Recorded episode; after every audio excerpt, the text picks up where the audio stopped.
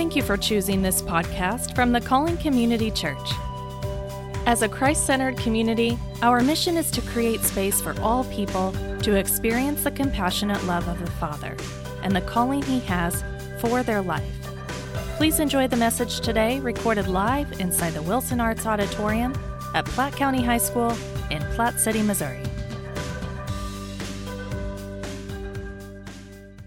Going to introduce you to my friend Jacob Dupin. His story matters. His story is powerful, and he's going to share with us today. You're just going to do it from down here? Yeah. Yeah, awesome. Uh, yeah, I don't know. I don't know where the thing is. I guess they don't want us to be up there. That's right. I don't know. All right. I'm going to pray for you. Okay. Father, I'm going to pray for Jacob right now.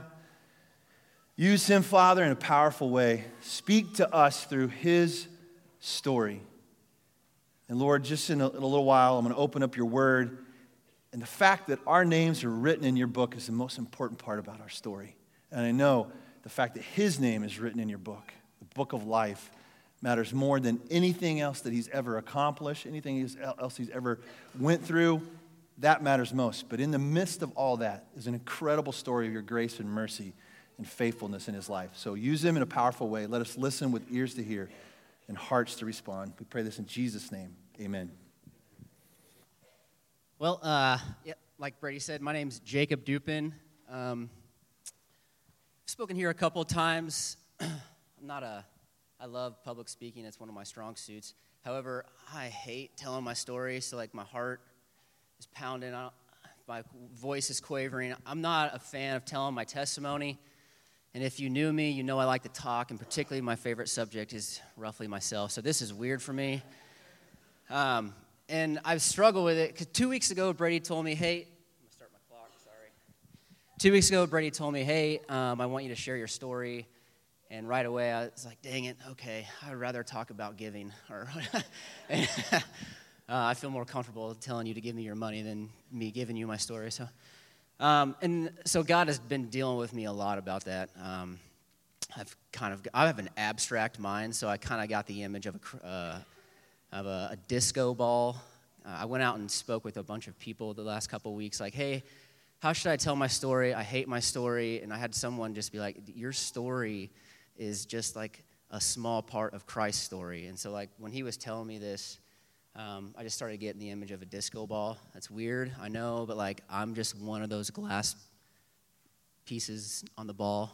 And we all come together and we're like just shining the glory of Christ. And our story reflects him and how he's working through all of us. And so that really got me thinking, like, okay, um, now I'm gonna like say, hey, my story is when I when I found the Lord and and things like that. And I, I thought, can I go that route? And I don't want to go that route because that's not like particularly my strong suit. Because uh, I got saved when I was in fifth grade. I was listening to a, a guy named Randy Hogue. Um, and he's a terrifying individual if you ever met him. Um, uh, he's an evangelist, and he went around and he has this little, this little speak, speech called Elevator to Hell. And I went and I listened to Elevator to Hell, and he scared the hell out of me. And I understood right then and there, like I knew beyond a shadow of a doubt, I'm a sinner. Christ has died for me. I don't want to go to hell. I get it. I'm bawling. My mom's like, Do you understand what you're doing? And I'm like, Yeah, I do. I don't, I don't want to go to hell. And I know that I put Jesus on the cross. And I, I conceptually, mustard seed, right? You only need a mustard seeds of faith to understand what's going on, a child's understanding of salvation. It's really as simple as that. I believe beyond a shadow of a doubt through all the rebellion through the rest of my life. If I would have died at any point beyond that, I would have gone to heaven because I understood that I was a sinner. I took that and I ran with it. So uh, I want to I want to start with some scripture because God has been telling me the last couple of uh, weeks here, hey, don't tell your story and like when you got saved. I, I, want you to tell a story of when eternity started for you. And so um, I'm going to start with uh, John chapter 17, verse 3. Uh, it states that, Now this is eternal life, that they know you, the only true God, and Jesus Christ, whom you have sent. And so the word know there in, Greek is a very intimate word of know. Oh, hey, cool. Is a very intimate word. Um, I know Brady, but I know Angela. And Brady doesn't want to know me the way that I know Angela and the way that Angela knows me, right? yeah, right? So, like, the word that Christ is using, and Christ is praying this entire chapter. This is the real Lord's Prayer, chapter 17 of verse John, when Christ is praying for believers and future believers. Um, he is saying, I want them to know you, the true God, and Jesus Christ, whom you have sent. And I think that is where my, I want to tell my story. And so, beyond a shadow of a doubt, I'm saved. I'm saved in fifth grade. But I want to read uh, to get some imagery in your brain there's this guy named uh, Cliff Graham. He wrote a book series called the Lion of War series. It's a five part series, only four books are out. The first book is called Day of War, and um, it's about David and his mighty men. Um, and so I just want to read a snippet from this so you get an idea of what I'm going to be going through when I'm talking about my story. Just I feel like this is going to be helpful. And so David's been asked a question when he first um, understood the covering, and if you had to read the book, but it's basically God's Spirit. Um, so when I was a shepherd, David said at last, In my youth, I saw my brothers dealing with problem sheep. I thought it was harsh what they did, but later I saw why it was necessary. The ones that are particularly rebellious need special attention. If the sheep wanders away or walks toward a cliff, the shepherd normally strikes it on the nose gently with his staff and warns it not to continue. And that works for most of the sheep. Other sheep need to be punished a little bit more strictly. Some need to be whipped. I used to take a branch of sycamore and strip it bare, then whip the legs of the sheep until they stopped running. And most of the time that worked. But every few years, though, a sheep would need a little bit more drastic punishment. During the year I left my father's house to join Saul army, Saul's army, one in particular would not stop going into the forest. I would strike it, I would hold it, I'd never let it out of my sight but it kept fleeing to the darkest parts of the woods. it wandered out into a storm one night. I was huddled over my fire in a cave, stranded when the wadi overflowed, blocking the path home. I pulled all my sheep into the cave with me to wait it out. That sheep was not among them, of course. So I went after it, left all the other sheep's or left all the others in the cave and stumbled through the lightning and the heavy rain. I finally saw it huddled under a tree. Any predator could have killed it right then. I picked it up and sang it. Uh, I sang to it a calm to calm it down, and I walked it back to the cave. When I arrived, the first thing I did was I snapped its leg over a rock. The sheep was bleeding and terrified, but I just let it flounder there for a moment. When I was sure that the leg was truly broken, I sang to it again, a silly little song I had composed from one night after a bear attack in order to calm them down.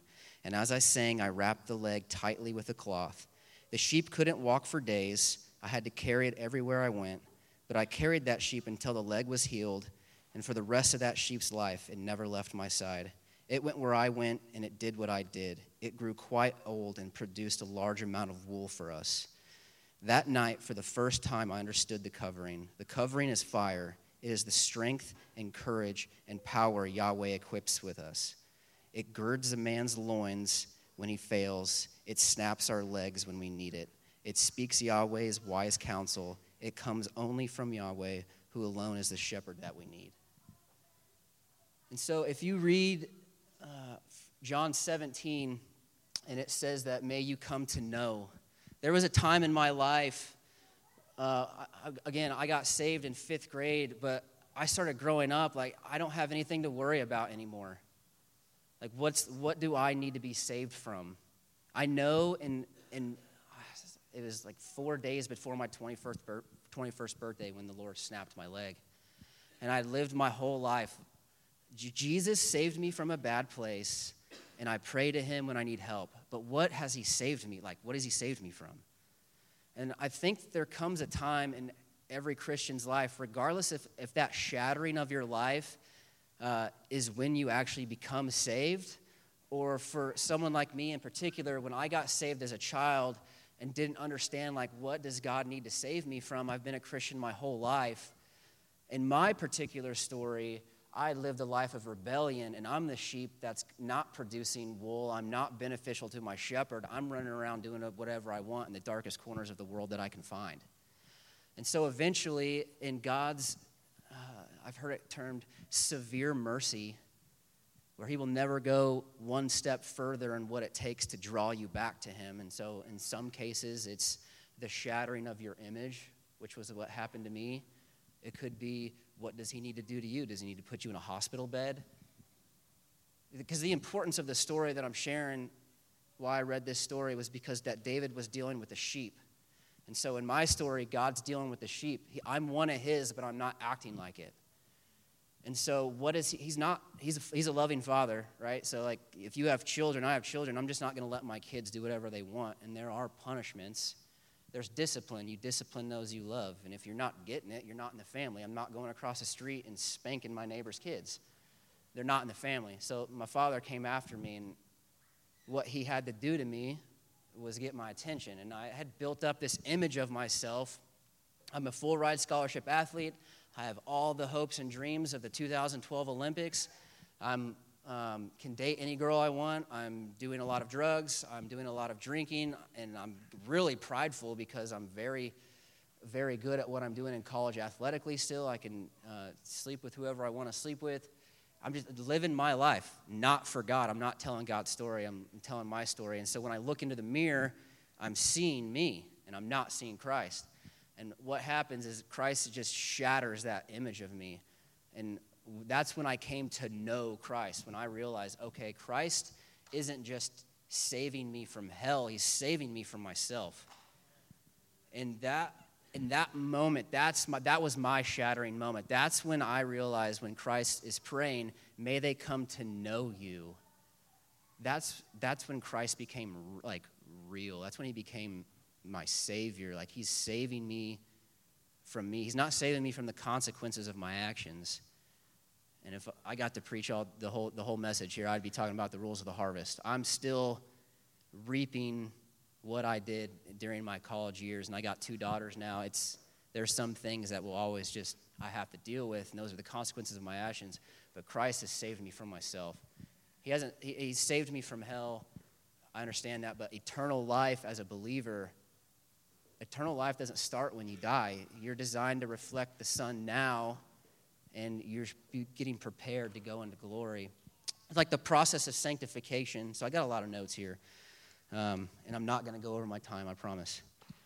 Um, so there's a point in every Christian's life where this becomes a reality. When do you? When did you get to know Christ? So my story is the shattering uh, 16 years after I became a believer, after I was truly saved. Some people have a shattering at their lowest point, and they could be 30, 40, 50, however old they are, they get it. It becomes real to them, and then Christ becomes known like the way I know Angela. It's intimate, it's my story. I have an intimate relationship with him. And that's what he wanted for me. That's what he wants for you. Um, and so basically, my entire life up to the point was like I was just a backslidden Christian. I knew how to live, and I wasn't living that life.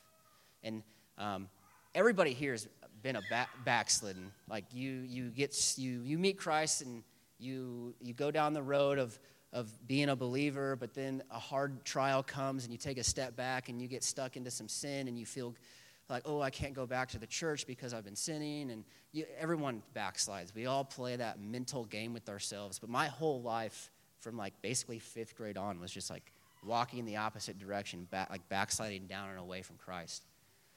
There's, and there's nothing more miserable on the face of the planet than a black, backslidden Christian. I mean, if you've known someone who's ever been on fire for the Lord and you've just watched them and and, and they're growing and then one day you're like where are they at? And like why do you look so miserable? And they, they've just gone back to their old ways like because you know you should be living one way and you're not and you're just being dealt with. Well, the lord was dealing with me and i wasn't catching the hint so then the lord dealt with me. Um, and so that was my that's my story of when i came to know christ and so the, the rest of that verse john 7 13 goes on to, to john 7 i'm sorry 7 18, 3 through 5, it says, Know this, know that this is eternal life, that they know you, the only true God, in Jesus Christ, whom you have sent. I have bought you, or I have brought you glory on earth by finishing the work that you gave me to do. And now, Father, glorify me in your presence with the glory I had before the world began.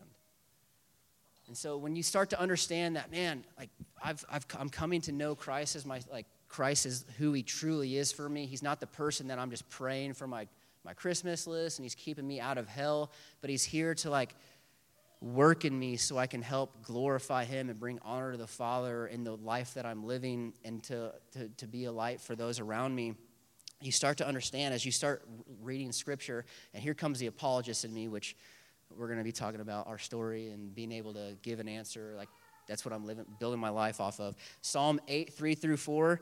When I consider your heavens, the work of your fingers, the moon, the stars which you have set into place, what is mankind that you are mindful of him? Human beings that you care for them. Exodus 13, 3. Commemorate this day, the day you came out of Egypt, out of the land of slavery, because the Lord brought you out with his mighty hand. Those two verses have nothing to do with each other. Absolutely nothing. I just wanted you to hear the word finger in Psalms and hand in Exodus. He's like, God looks out of the universe and says, Let there be light. And he's like, Ah, Milky Way. Moon here, sun there, Mars here. And he's just, just get this imagery of like God just moving stuff around with his fingers. And I don't know. It's just like, it's, it seems like it's nothing for him to make the universe, right? Okay trying to get Israel out of Egypt, he, he talks about using his hand. So, like, okay, so he can make the universe with his fingers and move, it, move the stars around, but when it comes to like getting his people, he's got to like use his hand and get real involved.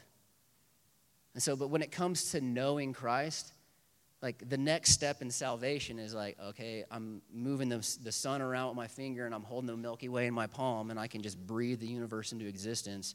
It takes me a little effort to get, to get egypt to let my people go. But when it comes to saving you i lay my, my entire life down for you. I sacrifice my body. So it's not like god has to give extra effort. He's trying to like because he's god. He doesn't have to really try to do anything. There's no strength involved with that. He doesn't have to give up or exert anymore to do anything. He's a perfectly, like, he's a perfect being. But he's trying to, like, give imagery for us. Like, salvation costs something.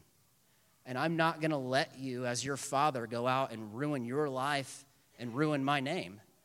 And so, that's a big part of my story is that I just imagine like if I were to drop dead right now and like the corpse of my image that I had of myself, how, like, I was a huge barrier to a lot of people. Like, I can rattle off names that mean nothing to you of at least 20 people that wanted nothing to do with the Lord because of the way I lived my life, and I was an outspoken, self righteous Christian in college and lived a completely different lifestyle than what I was, than what I was preaching. And when that all came tumbling down and my, my real self came out and my integrity was gone, and I drug my name and I drug Christ through the mud, I could tell you right now, and I, I don't even know these people anymore, but I, I could promise you they wanted nothing to do with God because of me. And I was the biggest hurdle in their life because of what I was doing. And so, like, that's the main reason Christ has been dealing with me. He's like, this, this is my story. Tell my story through you. Um, because I was, even then in my self righteousness, like, I'm making my story about me. And I need to make my story about Christ and what he did for me. Um, so it's just the imagery that, that God is placing is that our salvation costs something.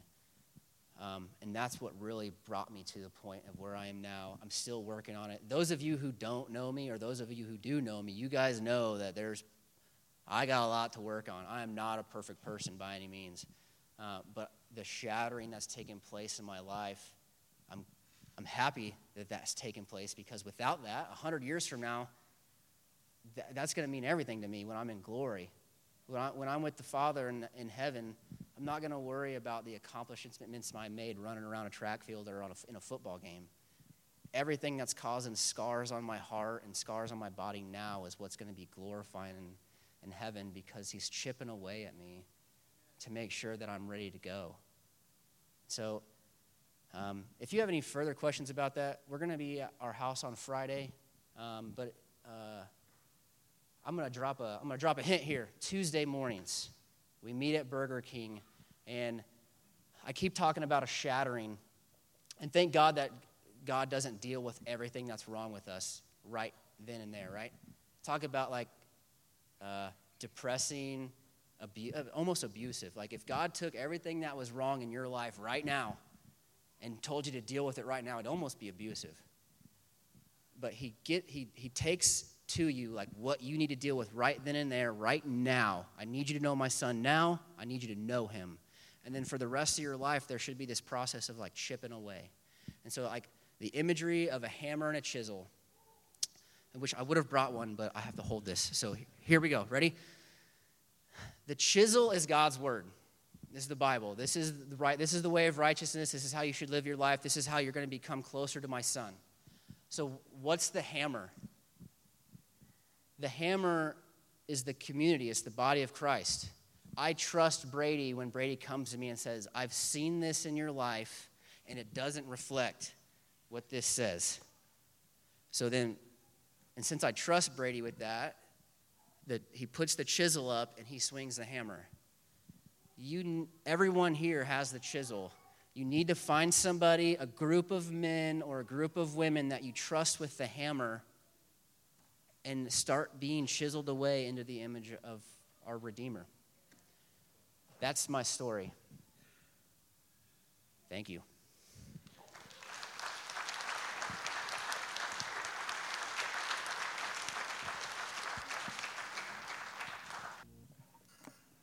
So, we finished up our series of the seven commands of Christ last week, and we move into this time of learning that our story, as we walk out those commands, as we fulfill the commands that He has for us, and it becomes a part of who we are, we then take that power and that story and we turn around, we start to share with other people.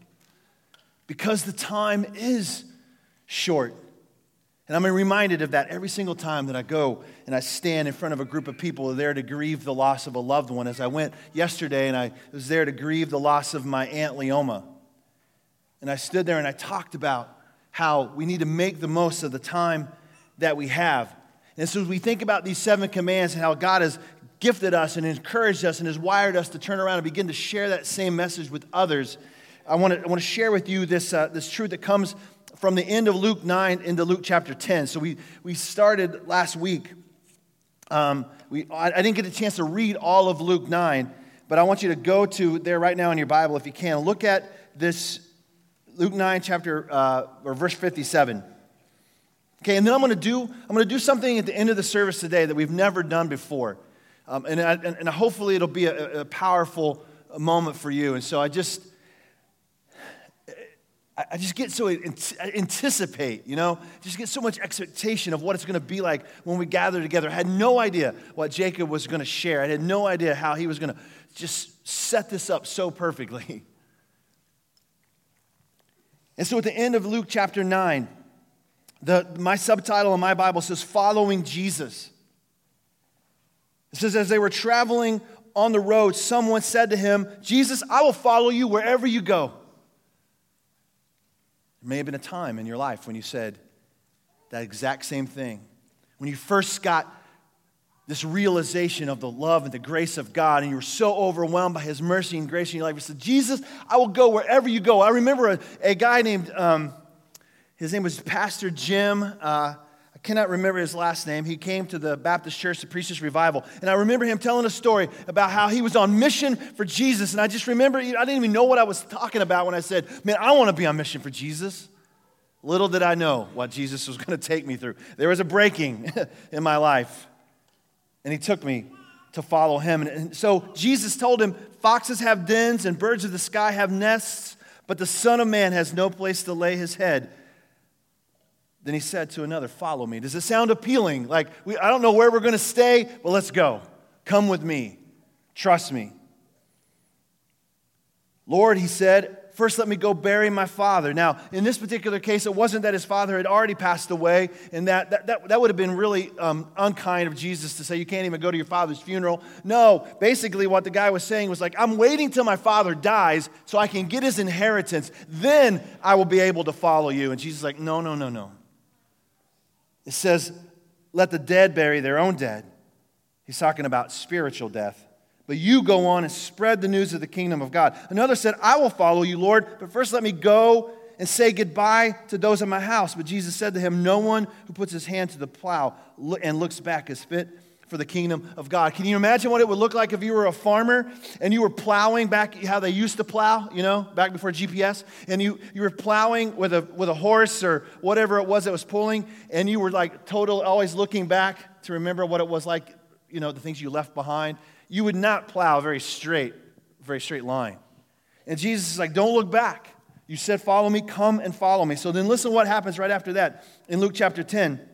It says, After this, the Lord appointed 70. My, now, my Bible says 72 others. Now, a lot of manuscripts will say 70, and I'm wondering if there was, a, there was this, uh, there's this thought of 72s.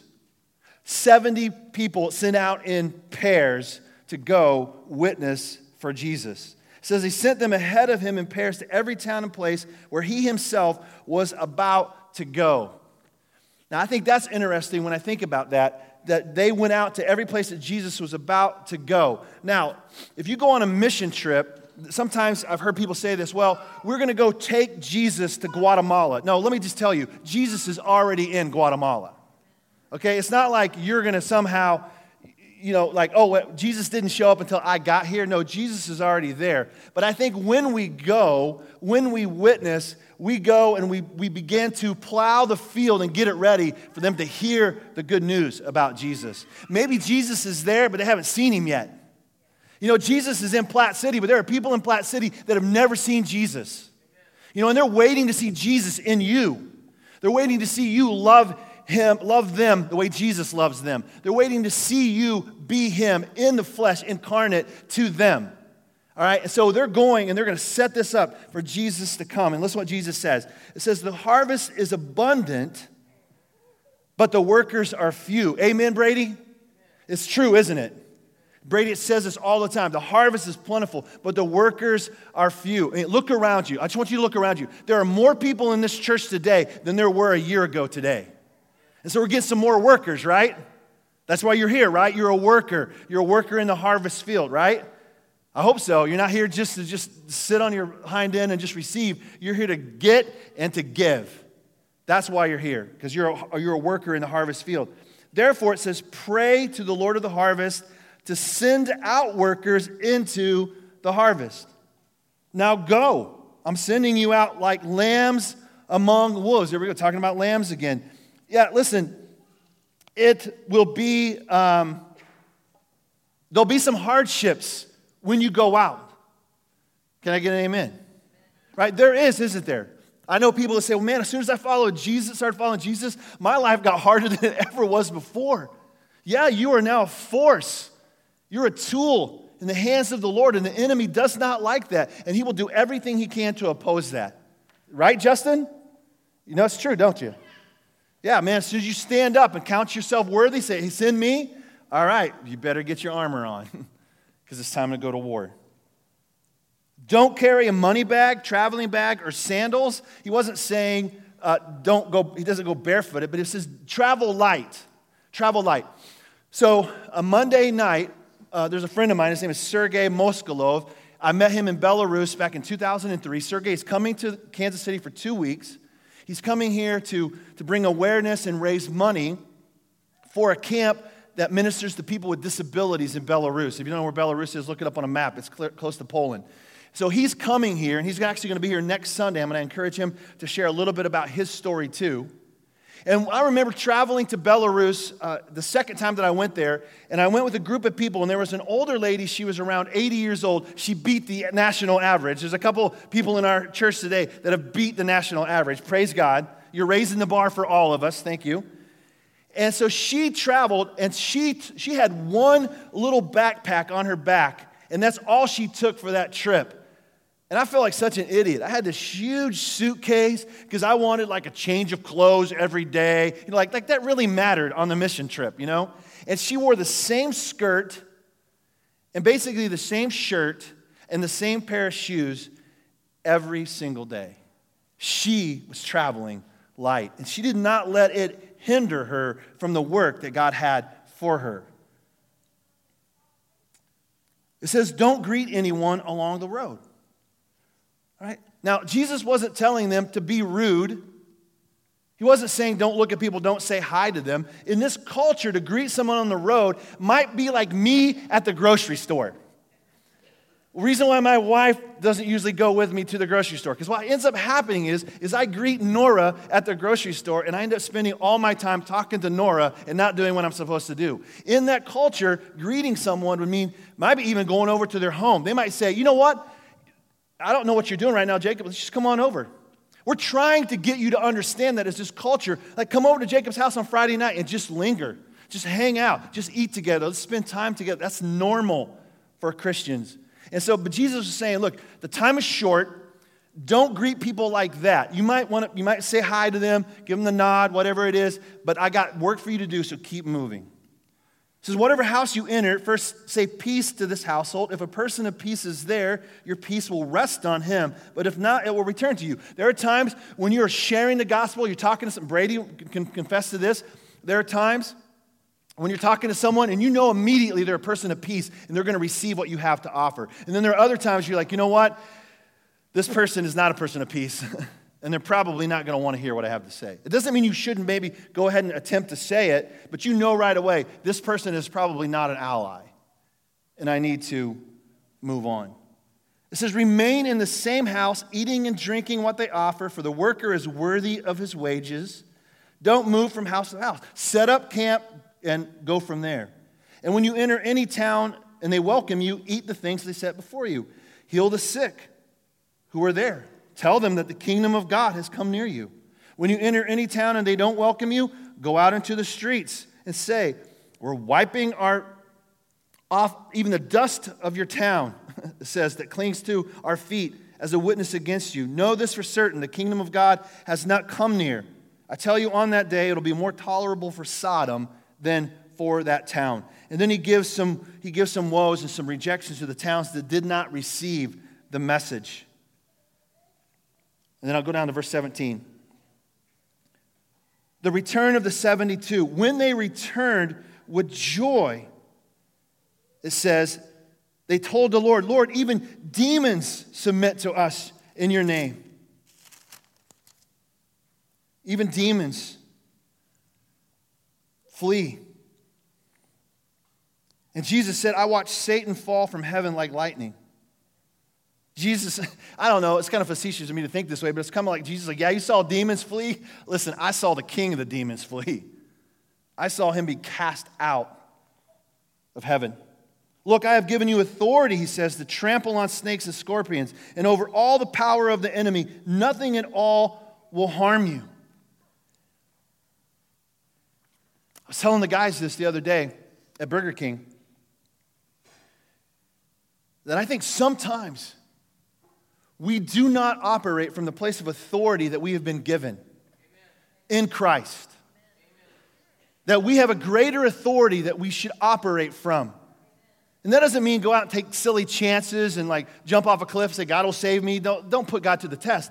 But I think there are some times when we need to trust God that He's going to use us and He's going to help us go into some situations where we need to pray for the enemy to be removed. And who better than those who have the power of Christ living in us? Uh, it's interesting, a, a, woman who's here today, she came and she was asking me questions about, about demons and possession and those kind of things. And I remember a story where, and you maybe heard me share this story before, but maybe you didn't. But Emma was, uh, Emma came home from a mission trip to Denver, and she had been in contact with some people on the street, and she brought home this demonic oppression in her life. She brought it home. It was dark, it was heavy, and it would not let her rest. Until she came into our room that night. It's about one o'clock in the morning. She laid down next to the bed. And the next thing you know, she's like, Dad, Dad, it's on me. It's on top of me.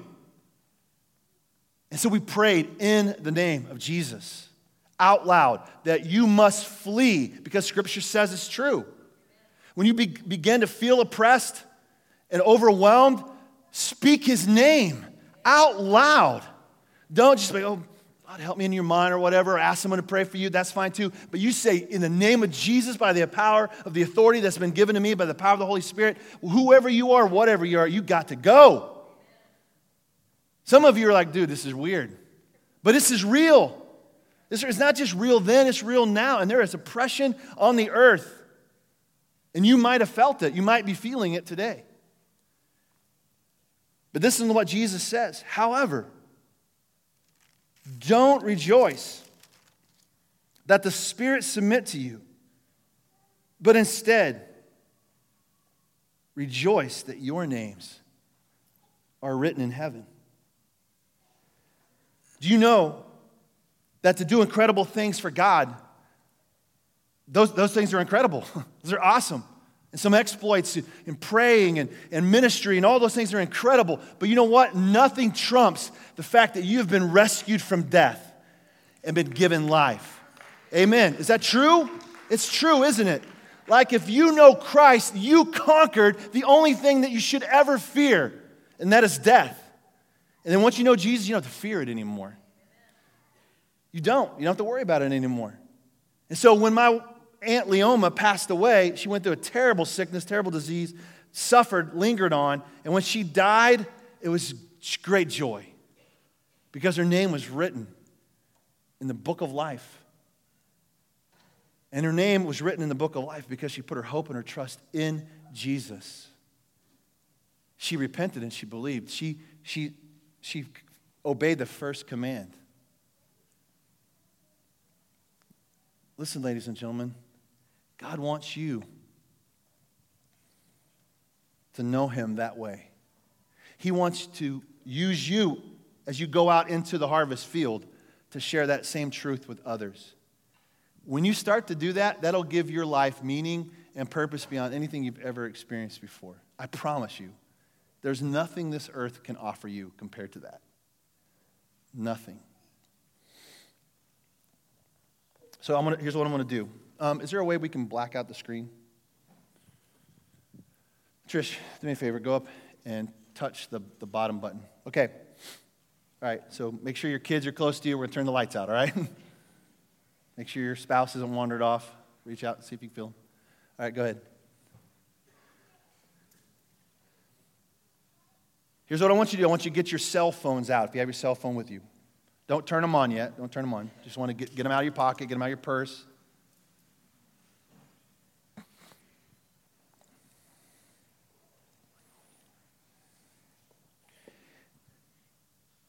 And so we don't have time to interview you like we did all the little kids to hear your story, but hopefully eventually we'll get to hear your story someday, share it with someone else.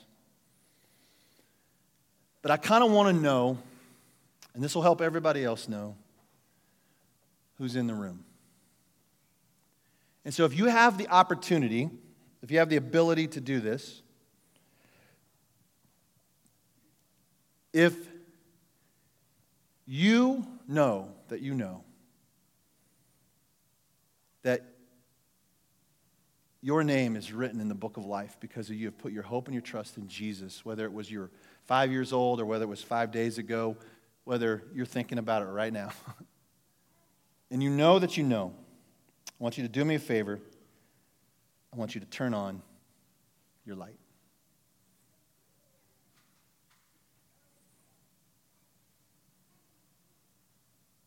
Now, if you don't have a light, don't feel like you're not a part of the kingdom of God, all right?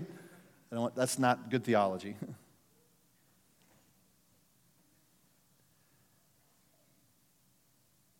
Do you realize that when we start to testify that our names are written in his book, that we have been saved by the grace of God through our faith in Christ? See how it lights up the room, lights up the world? Pretty powerful, isn't it? All right, turn them off.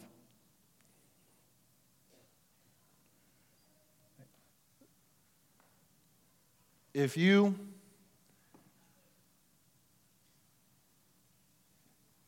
were to be completely just vulnerable and honest today, and you say, Brady, I,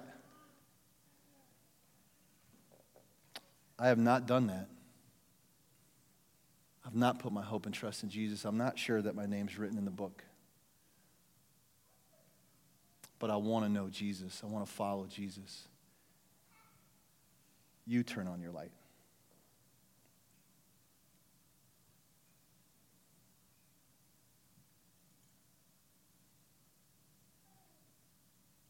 Hold it up if you turned it on.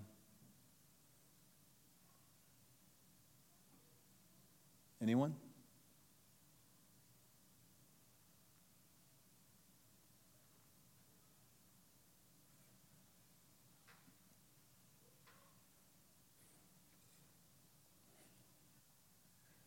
Father, we pray.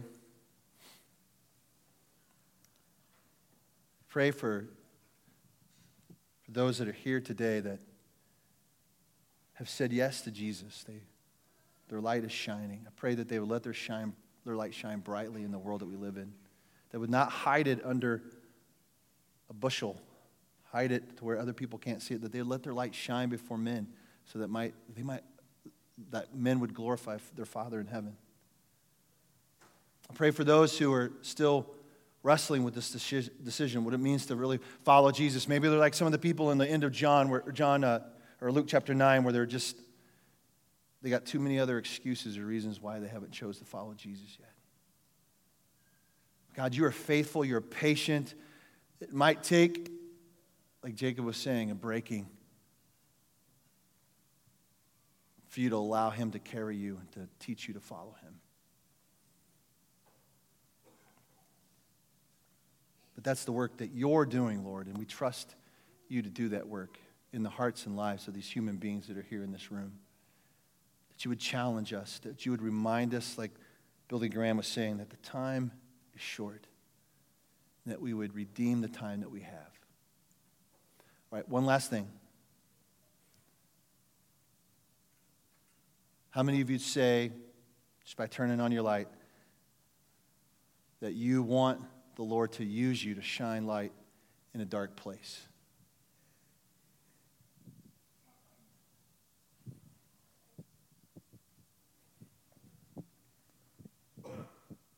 The worship team, go ahead and come on up.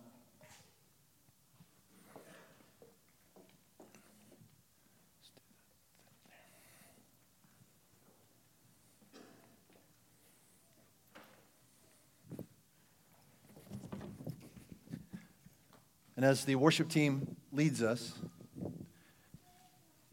if there's something that you need to respond to today, there's prayer that you need, Brady will be up here. Stephanie, would you go ahead and come too? Trish will be here too.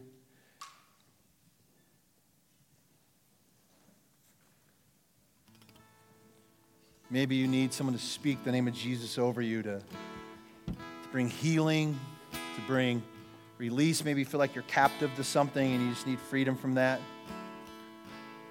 This last song is for you to respond however God leads you to respond. Thanks again for choosing this podcast from the Calling Community Church. We hope it leaves you encouraged. If you need more information about the church or want to speak to someone about prayer or faith in Jesus, please visit our website, thecallingcommunitychurch.com, and fill out the contact form. We look forward to hearing from you and hope you have a blessed day.